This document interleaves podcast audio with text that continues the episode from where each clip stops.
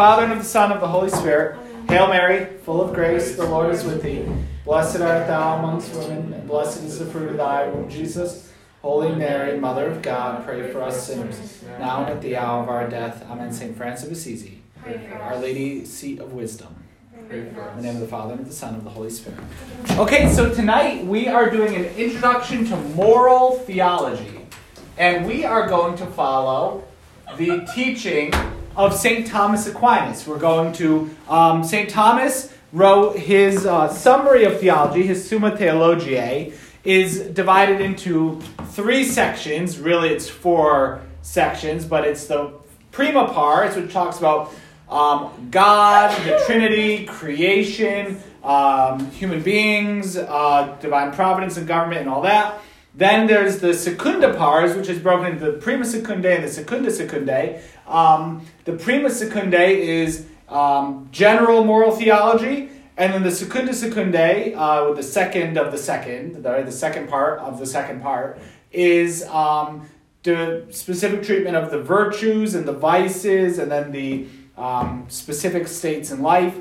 And then the tertia pars, the third part, is uh, treating uh, our Lord and the sacraments and the last things. But St. Thomas died before finishing the third part. So, um, when we look at moral theology, we're looking at the secunda pars, the second part of the Summa Theologiae. And tonight we're going to cover basically what's in the prima secundae, the first part of the second part. And then next week we're going to cover the second part of the second part. Just another note on some housekeeping is the way that we're going to do this. This is um, we try to have this uh, intellectual formation primarily open and available to uh, currently enrolled students at CCSU. And so what we're going to do is we're going to hold spots for students up until Thursday morning is what we've decided. So if you're a student and you want to come, you got to let us know by Thursday morning so we hold a spot for you.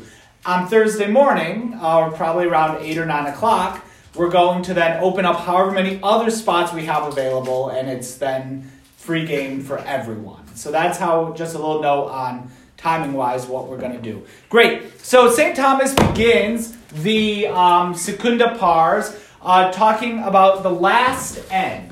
So the end of something, uh, in Greek, the telos, is the uh, goal. It's what the end is um, what we're trying to achieve. It's it's the theolo- it's the philosophical end, goal, purpose. Uh, and so all action has a purpose. God wrote a purpose into creation for everything, and things have their particular purpose, and they act for that purpose. All things act for an end, right? So the purpose of this whiteboard marker is to write on whiteboard. And when it writes, it writes on whiteboard. If I were to take this pen and try to write on the whiteboard, it doesn't do it. That's not its purpose. Similarly, if I were to try to take my whiteboard marker and write on a piece of paper, it would do it, but not so well. Right? The end, the goal, the telos. And all things are ordered toward an end or a goal. The teleology. So, what's the teleology of a table, of a chair, of a book, of a whiteboard marker, of a whiteboard, of a wall, of a pen, of a lamp? The whole thing. Human beings act for an end. Uh, we know the end for which we act. So, we know that we are acting toward um, a particular end. And that our end as human beings is happiness. Um, also, St. Thomas calls it beatitude, which is full and lasting happiness. So everything we do, we are trying to achieve happiness. You don't get to pick the end, right? The table doesn't get to pick what its purpose is. We as human beings don't get to pick what our purpose or the purpose of our actions is. Everything tends toward happiness. Every single action tends toward happiness. Beatitude. That's ultimate, final happiness. And that the end for a human being can't lie in other things like power, pleasure, wealth. They don't have the stuff to ultimately fulfill us. That they don't, we, we the example I would use is it would be like putting water in my gas tank. Right? My gas tank was made to run on gasoline. My car was made to run on gasoline. If I try to put water in my car, it doesn't run. It doesn't work. Um, we were made to run on happiness.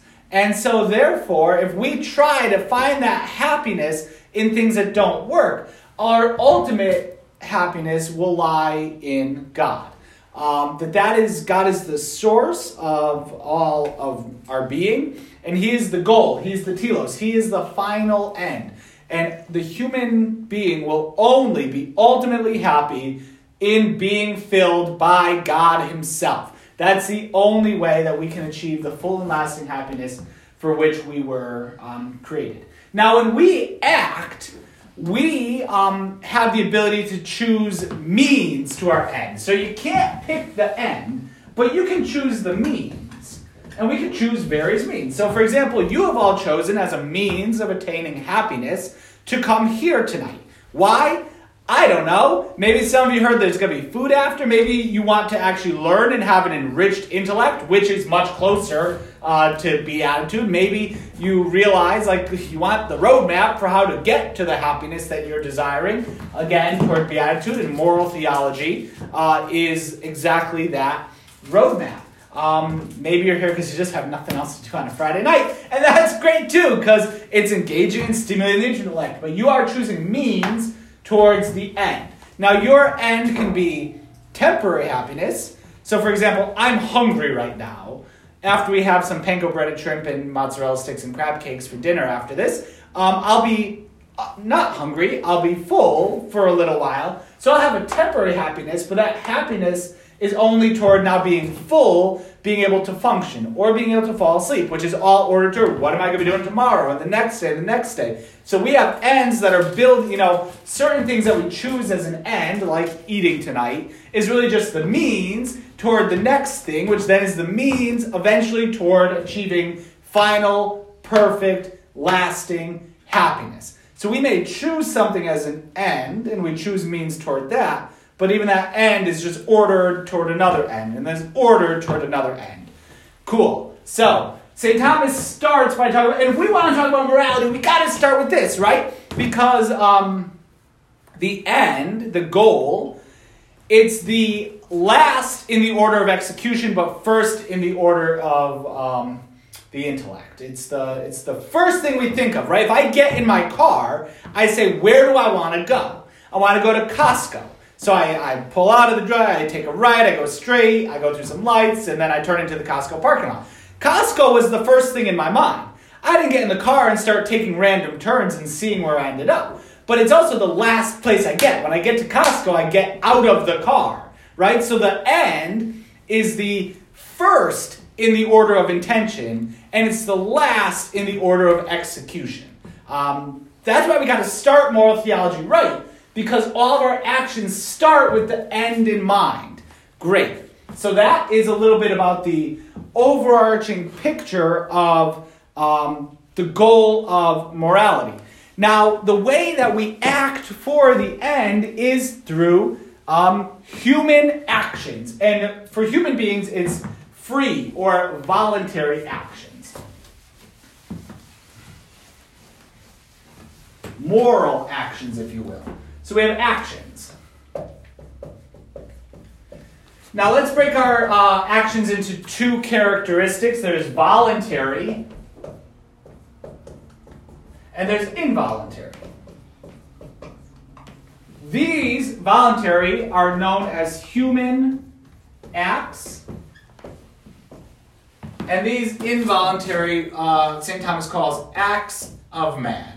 It's in Latin. It, it looks a lot cleaner. But basically, um, like you know, if I kind of rub my six o'clock shadow that's not really there because I have such good shaving cream and a good razor. Um, but you know, like play playing with your beard is actually the scratching your beard is example he uses, or other like nerd like I you know clip my feet together sometimes. These are things that it's not voluntary. They're more kind of habitual. They're they're like little habits, right? Um, we are not engaging our will in that. Those are just kind of the things we do. And as a result, they are not moral actions. Um, they're just like little habits. Now that's not a good word because we're gonna get into habits a little bit later, but that's how we're gonna. So let's like we gotta sep everything else we're gonna talk about. We gotta separate out these these little things like clicking my feet together, like you know sniffling, rubbing your nose, you know whatever it is, um, flicking your hair around.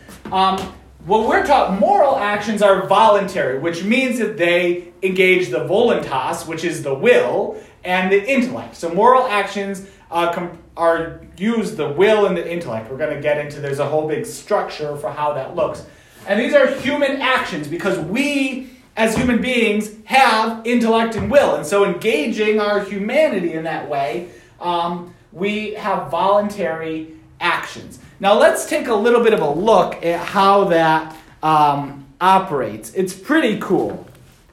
I'm pulling here from uh, Father Romanus Cessario wrote a book, Introduction to Moral Theology. This is really good, and he summarizes St. Thomas in a very, very good way. Um, and so there's a little diagram here that I'm gonna. But in human actions, the structure of the human act is on page 119 for those listening on podcast. 119 of Romanus Cessario's Introduction Moral Theology. Um, it's the whole thing is the intellect and the will working together, right? The will doesn't just willy nilly do stuff. The intellect like presents something, and the will is like, I want that or I don't want that, right? So first there's perception, And then the, uh, we're going to say this is intellect and this is will. And then there's wish. Again, these are all translation of uh, Latin terms. So first you perceive that there's a good, and then you want that good. Then you judge, judgment.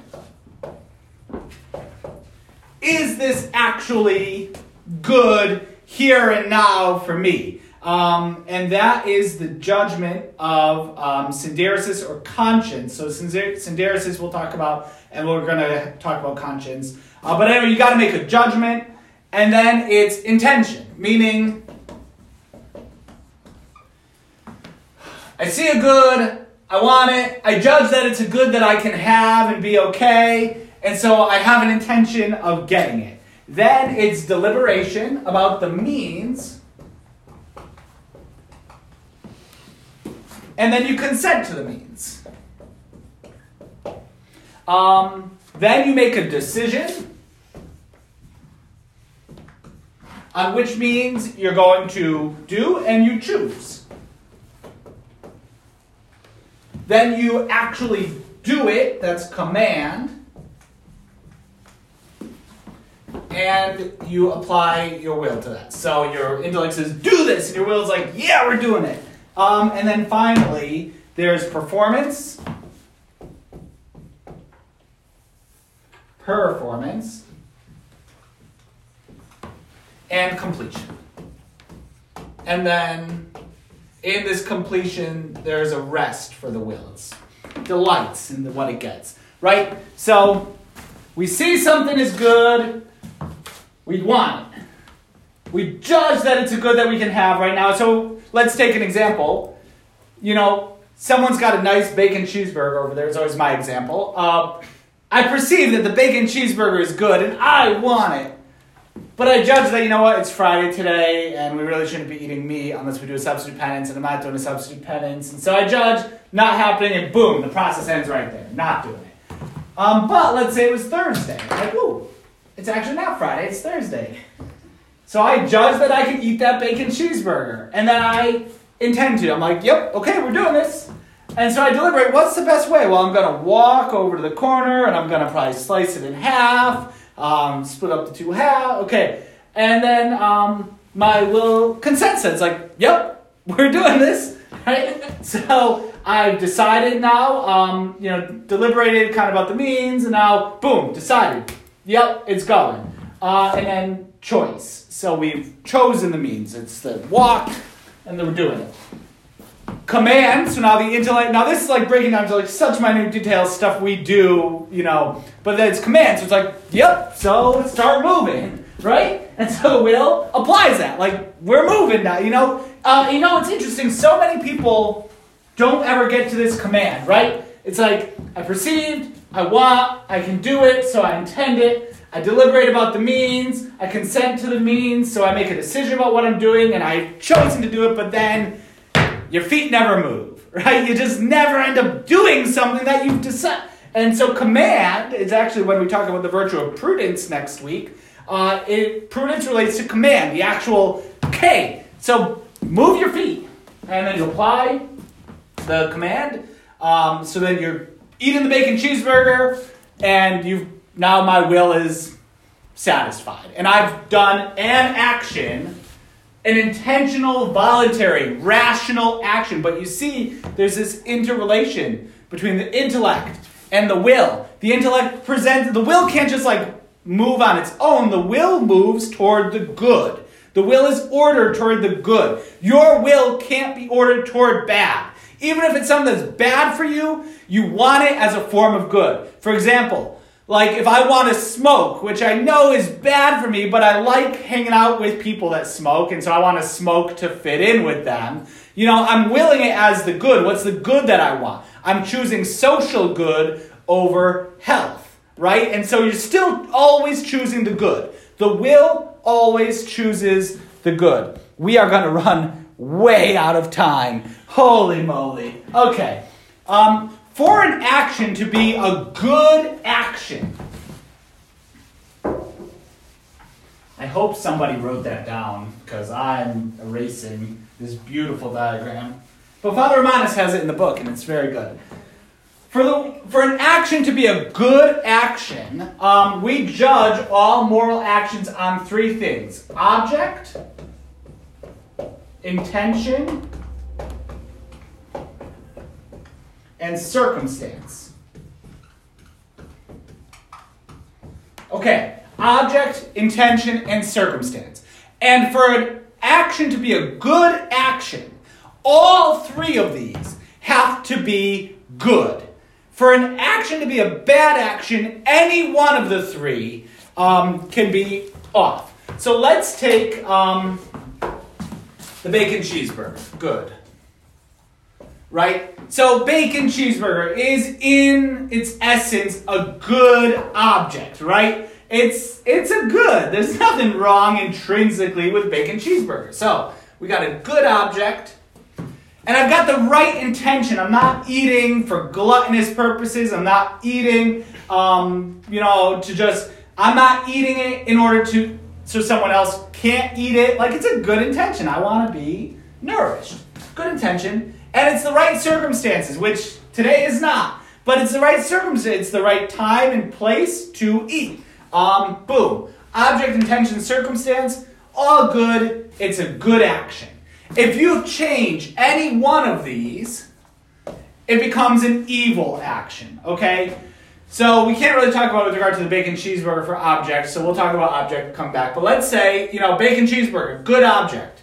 But I got a bad intention, meaning I just want to eat that cheeseburger so Brittany can't. Like, Brittany wants it. I don't want her to have it. So I'm going to race over there and gobble up the bacon cheeseburger, not because I want it, because I don't want someone else to have it. Bad intention.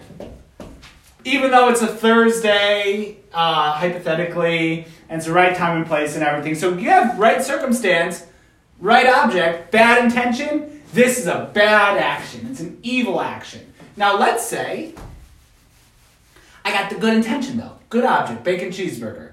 Good intention. I just, I'm hungry and it's not for some kind of wicked intention, but it's today. It's a Friday. So, you know what? Bad circumstance. It's not the right time and place. Bad circumstance makes the whole thing an evil action. Um, or let's say I am not here in the classroom. Let's say I'm in the middle of the church right? Should I be gobbling up a bacon cheeseburger in the middle of a space, you know, designated for the worship of God? No. Bad circumstance, bad time and place. It's a bad action, okay? So, object, intention, circumstance. Intention or circumstance could even take a good object and make it into a bad action. A bad object, let's take murder. I want to murder someone, hypothetically, right? Is always cold blooded murder. Always. It's a bad object. And again, A bad, even if it's, look, I've got good intentions. I am Dexter and I'm, I want to serial kill serial killers, right? I've got a good intention and it's the right time and place to murder someone, but it's a bad object. Even, even a good intention and a good circumstance can't make a bad object a good action. Great example of this is the television show Breaking Bad, where Walter White, for a seemingly good intention to get money for his family, cooks meth. Bad object. Can't cook meth. It's not good, right? So even though he's doing it, oh, I got a right intention, and he's trying to do it in a safe way, it's a bad object, and therefore these are bad, evil actions. You can't do a bad thing with a good intention and say it's somehow good. It's not. Morally speaking, you need object, intention, and circumstance to all be good for something to be called a good action. Cool? Great. So let's keep moving on with this. Object, intention, circumstance. Uh, now let's talk a little bit about how we know um, whether something is good or bad. And so this is where we're going to break off a little out of those secunda pars, because St. Thomas talks about conscience in the prima pars. So let's talk a little bit about consciences. Conscience. We are not even the third of the way done, but we're going to finish at 7 o'clock. Don't you worry.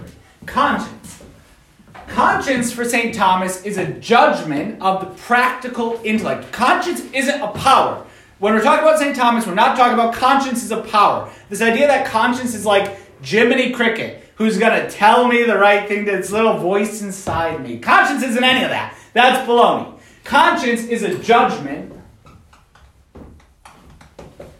of the practical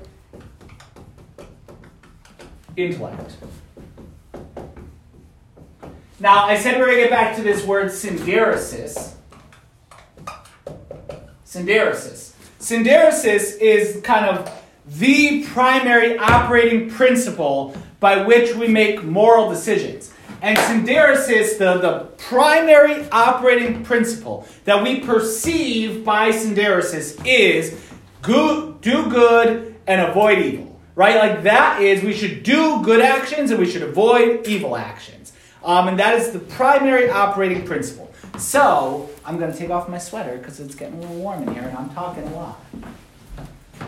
So,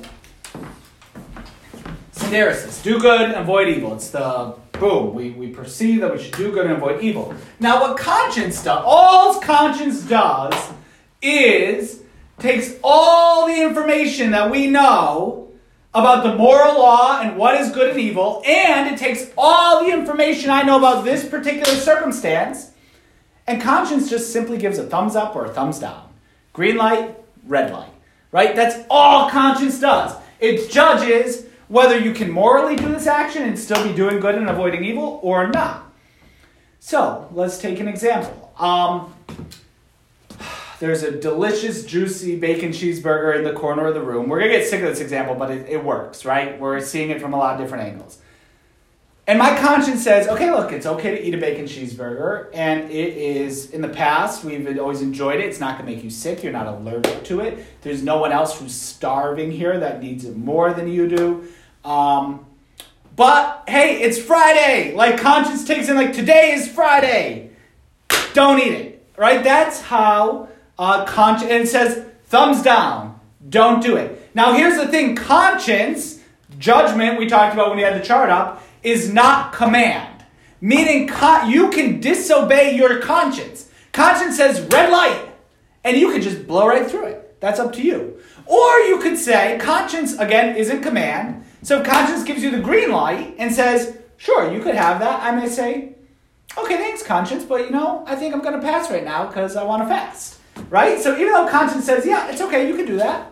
You can you don't have to do it once your conscience says do it. Like your conscience says either you can or you shouldn't do this, right? You should or you shouldn't do. You can or you shouldn't. We're going to keep it like that. Um, because it doesn't say you should do this. It says you can do this. You're not going to get, this is morally okay, right? The primary way that your con, now your conscience can be wrong, right? You could not know the law. So if you don't know the law, you don't know. Most people don't know that Catholics aren't supposed to eat meat on Fridays without uh, substituting a different penance during the year. Right? On Lent, you know you're not supposed to eat meat. Most people don't realize that all year long you're not supposed to eat meat on Friday unless you substitute a different penance. If you didn't know the law, all these years having juicy bacon cheeseburgers on Friday, your conscience has been like, yeah, you can do that. Because you didn't know the law. Okay. Um, so your conscience is wrong, right? Your conscience gives you a green light, but it's wrong. Here's another example. Walking out of this room, you may see this very nice iPhone 10 right here and stick it in your pocket, thinking that's your iPhone. Did you take my iPhone? Yes. Did your conscience tell you that's an okay thing to do? Yes, because you thought it was your phone. Was your conscience right? No, you took my phone.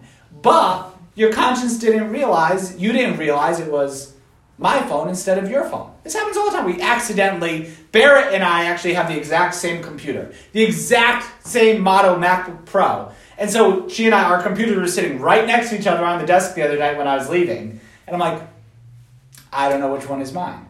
So I opened it up and checked, and I actually opened up hers, so I took the other one. But like, if I would have taken the wrong computer, would my conscience said, "Yeah, Father Casey, take that computer. That's all set." But would I have actually taken Barrett's computer? Yes. So it would have been wrong. My conscience would have, it should have said, "Hey, that's not yours. Don't take that." But it was wrong with regard to the data of what's actually happening in reality.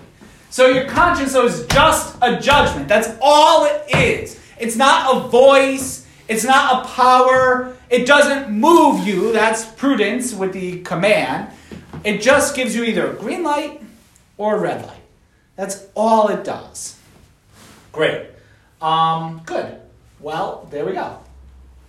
So now we have, we talked about end, we've talked about action. Now let's talk about the sources of action. Um, and we got internal and external. Okay, so internal is uh, when we have powers, um, which basically it's just the, the you have a will, you have um, the ability to do stuff. Then you have what's called habitus. And then for external, oh, whoa, whoa, hold on, Father Casey. Okay, never mind. We're supposed to talk about the passions a little bit um, on my outline. I can't talk about it for too long because we are running out of time. Um, passions. So let's talk about passions for just a minute, and then we're going to get back to internal and external sources of motion. Passions. Sometimes, did I just mess up all your notes? Oh no! Dang it! That's why you take notes in pencil. Is that a pencil? No. Um, you racist. Okay, anyway, we're gonna get back to this. So, basic, very easy about passions. Sometimes we get moved by stuff, right? If there's a lion in this room, I'm like, whew, I'm afraid, right? You get moved by um, things, and that's passio. So it's like when how my the way I react to those things um, are the passions, and we have the concupiscible, concupiscible, and the irascible. Okay, so the concupiscible passions are um, love and hatred, uh, joy and sorrow, or delight and pain. And so that is um, like if there's a if there's a good there, love is like yeah no I I really like I love a good bacon cheeseburger right I I have or if there's like something I don't like um, here I'm gonna read a little bit from Father Nicholas Nicholas Lombardo wrote a book called The Logic of Desire. Um, and this taught this is a whole book about St. Thomas Aquinas and emotions. It's very good. It's very theological, very rich, but um, it's a good book. So that's Father Nicholas Lombardo, uh, The Logic of Desire. And here he uh, talks about the passions. So if we see like a good object, there's something good, but it's a then we we it inspires in us love. But if it's an absent good, meaning um, there's not a bacon cheeseburger in here right now, it's an absent good. So what do I have? Desire, right? Um, but if it's a present good, like heat, right? There, there's a good in this room that we perceive that this room is heated and it's below zero. It's, it's below freezing outside, not below zero. Um, unless we're on the metric system, then it's below zero, listeners in Australia. Um, if it's a present good, then we take pleasure in it, right? So um, we have about easy goods, we have desire, love, which goes to desire or pleasure. Now, if it's a bad, again, either it is a present evil, at which point we're going to have sorrow, right? So we would call like it's cold, and it actually is cold in here. Then my passion at that is sorrow. I'm not happy. It's cold here. If it's an absent evil, then we're going to have um, aversion. Meaning, it's cold outside and not in here, and so I don't want to go outside right now, right? These are kind of the natural responses to the goods and evils around us. So if it's good and it's an easy, concupiscible is all, it's easy goods, right? We're talking about um, simple, easy, hot, cold, hungry, full, all that. Now the irascible are with more difficult goods or difficult evils. So um, we got a good and we got an evil. And if it's a good that it seems possible to obtain, then we have hope. Right? I think I may be able to learn all this stuff. It's going to be difficult, but I think I can do it. It's possible to do it. If it's a good that's impossible to obtain, then we have despair. Now, hope, the virtue of hope, is different than the passion of hope. Um, but I have despair. You know what, Father Casey? I'm never going to understand this. I can tell that it's good stuff and I want to learn it, but I'm never going to understand it. That is despair. I recognize a good, a difficult good, but I don't think I'm going to be able to get it. Now, if we have an evil, a, um, a difficult future evil, but it seems possible to overcome it, then we have daring. This is a great one. I love daring. Um, and if it's a difficult future evil, um, like a bad oh, and it seems impossible to overcome, then I have fear. Right? So, um, these are the concupiscible. Um, again, if we have good, evil, daring. That's uh, yes, that's daring. I don't have good handwriting. Um, It's okay. I, it um so daring like if it's a it's it looks really bad. So you know what? It's the beginning of the semester. So like I'm starting a class and this looks like it's gonna be a d- terrible exam, but I think I can overcome it. I'm daring. I've got daring. If I it's gonna be a bad exam and I'm definitely gonna fail, I have fear. But it's a good class and I want to pass it. And I think I can do that. I have hope, but it's a good class and I really don't think I have a chance of learning the material. I have despair. And then finally, um, a cognition of an arduous present evil with hope of overcoming. Um, its present evil deals with anger, right? So that so these are future evils. This is like a present evil, but it's a it's a bad. Someone is just you know doing the wrong thing, and and so again, if if there were people eating cheeseburgers in our church, and I was gonna have to go be like, get the heck out of here. What are you doing? It is a difficult present evil, but that I have the um, that I have hope of overcoming. Meaning, anger is spurring me toward like, go do something about that. Let's go. Right? Anger is not always bad. It's bad when we let it motivate us too much. So our passions are going to be governed by the virtue of temperance when we talk about next time. That's my really short uh, introduction to passions. What do you got, Julia? You said something about absent evil. Yeah. So if it's What a did you say? so a a um, future evil um, cognition of a of a arduous no uh, absent evil is in the concupiscible. Sorry. So in the concupiscible, It's like it's an absent evil. So I have aversion to that, meaning it's not cold right now, right? I, I recognize that the cold outside is to my 98 degree body an evil, and it's not cold right now, and I don't want to go outside. I have aversion, it's an absent evil that I really don't want to experience. I don't want to go from this state of heat to that state of cold, so I am averse, I have aversion for that. All right. Does that make a little bit of sense? Great. Let's go now to the habit, to the sources of action. And we're going to just blow through some of this, even though it's the coolest stuff, but mainly because we're going to be talking about it later on. So, uh, we have internal source of action and external. Internal, we have habitus. And a habitus is either good or bad. If it's good, we call it a virtue.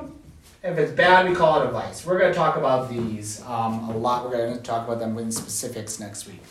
External sources of action are the law and grace. Whew, what time is it?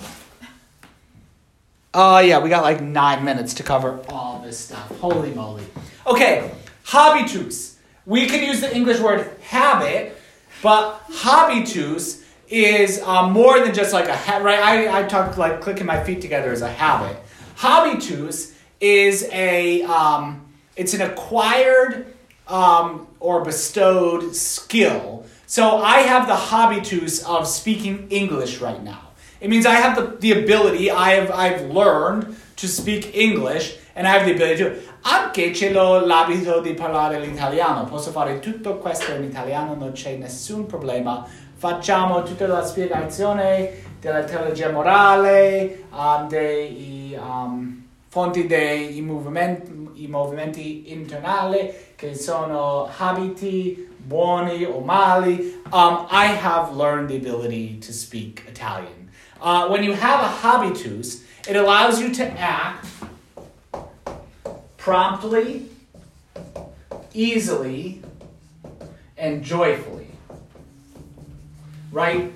So I can switch into Italian like that if I want to. Similarly, um, Sarah can hop on the organ and just play something without having to like super, uh, you know, no, no. It's prompt and it's it's easy. Actually, you know what? Like actions should get easier for us as time goes on, and it's joyful. I I enjoy speaking. It's not something that I'm like, you know to do all of this in Spanish es más difícil y quizás no hay mucho alegría en este porque es más difícil. When something's harder, when it's not as easy, then it's not as joyful oftentimes. We don't get as much fruition from it. Okay, so good habits are virtues, bad habits are vices. Um, and so uh, a good habit is what allows us to move toward the good and choose the good promptly, easily, and joyfully. We call those virtues. Um, now we're going to break down, we're going to get into all the virtues um, next week. And then virtues usually have a contrary vice, by which I choose evil promptly, easily, with a degree of joy. And so if I have a vice of, for example, if you're a liar, like the first time you tell a lie, maybe it's like a little hard to come up with a decent lie. But then as you lie a lot more, you get a lot better at it right? You actually become better at doing bad um, when we have um, a vice. You're actually like getting good at doing what's wrong, and that's not good. So we have um, habituated action toward the good is called virtue. Habituated action toward evil is called vice. Great. Um, we're not going to spend too much time on this right now because this is basically going to be our entire time next week. Um, another internal source of motion, well, sort of, are the gifts of the Holy Spirit. These are included in moral theology. And they are, um, they perfect the virtues, right? And so, again, we're going to talk about the gifts that relate to the particular virtues next week. But the gifts of the Holy Spirit allow us to be moved um, we really move, but also God is the source of motion. So we have the gifts of the Holy Spirit, which lead us toward good action. Um, St. Thomas talks about sin in all of this, um, but we really have like not a lot of time. Just you know, an evil action is sinful, right? So if you um, deliberately choose a bad object or with a bad intention or bad circumstance, it's what we call a sin. And to be habituated towards sinning is vice. Vice makes sinning easier. And it doesn't make it less bad because you just do it more. It makes sinning a lot easier. Um, really quick, really quick. When you have a vice, vice is the additional way that your conscience can get something wrong, right? Because with your conscience, going back to that, with vice, with a vice, you have convinced yourself that your bad action is actually good. What does that mean? Let's take a, a neutral example. Sleeping in, okay? I have the vice of sleeping in. I, I don't as much, but let's say I did. Sleeping in. And I've convinced myself that this vice of being lazy and not getting up on time and being late for stuff, I've actually convinced myself that this is good for me, right? It's good. Nine extra minutes taken eight different times is that's good for me to get the uh, that extra sleep in the morning, even though I have places I'm going to be and I'm going to be late and it's going to be bad. You know, I've convinced myself that this is good. So when my conscience goes to say, hey, Father Casey, should you hit the snooze button for the 11th time this morning or not? Conscience is going to say, oh no, this is actually good for you. Like, this is, you need this. And its conscience is actually going to give you a thumbs up. It's going to give you the green light. You do it, you know. Um, this happens as well with regard to like, um, you know, having the vice of, of drinking, of alcohol, drinking alcohol too much. It's like, oh no, you know what? I need to have like an eighth drink because it makes me a better person, right? And your conscience is like, yeah, go for it. It makes you a better person. Whereas everyone around you is gonna be like, you turn into a total fool. Like this is not good for you. You need to stop. Your conscience is actually saying, this is good for you, right? Because you've acquired a vice. You you're you've warped your intellect to thinking that something that's bad is actually good, and that's what vice does. It warps your intellect into thinking something that's bad is good. Now, cool little chart here. Oh man, okay. Cool little chart. Virtue. No, never mind. Stop the chart. Note for the record, we're going to talk about the chart next week. Okay, next week we're going to talk about the chart with regard to virtue, vice, and then we actually have two other ones in here called continence and incontinence. Okay, so we're going to talk about all this under temperance next week, but just so you know, it's coming up. Let's get into the external sources of um, action, and that is the law and grace. So the law is the fact that um, we are moved by means of law. That God, uh, there's different types of law. I'm going to read this right out of the Summa. The law guides us toward good action, right? So as I'm learning to drive, I may like want to have a lead foot. And the law is like, hey, Father Casey, drive 65 on the highway. I'm like, no, I can go 90, it's no problem. The law says drive 65. It's safer, right? So the law um, helps us along. St. Thomas says, we have now to consider the extrinsic principles of acts. Now, the extrinsic uh, inclined to evil is the devil, whose temptations we spoke of in the first part, okay? But the extrinsic principles moving to go to good is God, who both instructs us by means of his law and assists us by his grace. Um, now, the law uh, is broken into four different laws that we'll talk about. Um, the law is there's eternal law, natural law, divine law, and human law. And then you also have the law of sin, which is kind of contrary to this. Um, all right, so the eternal law is that God wrote his law into creation. That when God created, um, yes, God wrote his law into create. God wrote, like, creation has reason that was written into it, and, like, you know, there's the law we say of, of gravity is a natural law, but, like, I'm going to drop that, it's going to fall. Um, you know, there's eternal law, there's order that's written into creation. Even the moral order is part of that, that certain actions are good and certain actions are evil. It's all written into creation. Uh, that's God's ordinance of reason that you created reasonably. That's eternal law. That's God's eternal rational designing principle. Um, so, eternal law. Now, when I know the eternal law, the human being's ability to know the eternal law that God wrote into creation is what we call natural law. Right? So natural law is not a different law than eternal law. Natural law is the human being's participation in the eternal law by recognition of um, this is good, this is evil. And then like we get like don't cold-blooded murder people. God wrote that into creation, and our natural cognition of that is natural law. Um, it's that we, it's our participation in the eternal law.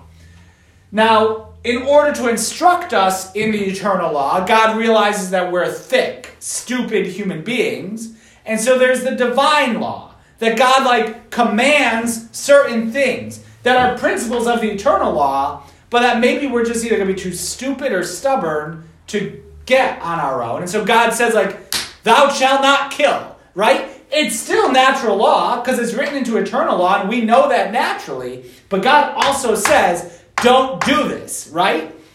On his own authority. And then human law is that as human beings, we as well make laws to guide human action. And so, guess what? Murder is against the human law in the United States of America, um, which I need to follow as well. Um, and so, don't murder people is the order written into creation, which we know naturally, which God told us in the Ten Commandments, which the United States of America has also enshrined in its law. So all these four laws don't see them as like so different from each other. Some of them, like divine and human, have the different spheres of jurisdiction, um, but they're all related. And then what's called the law of sin means that sin has its own kind of rules by which it plays, and therefore there's um, the ordinances of sin. Okay, final point.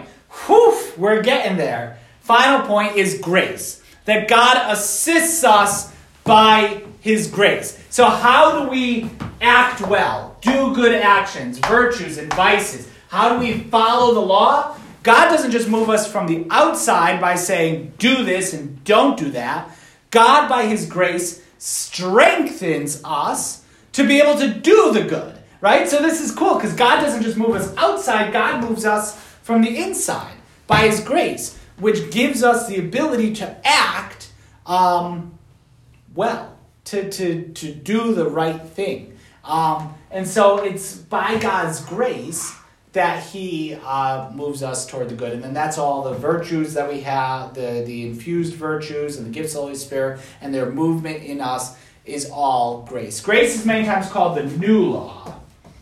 It's the new law of grace, which is written um, on the heart. Uh, it's, it's God kind of moving us internally. And so, even like when I'm in a situation, I don't know if it's against the law or not.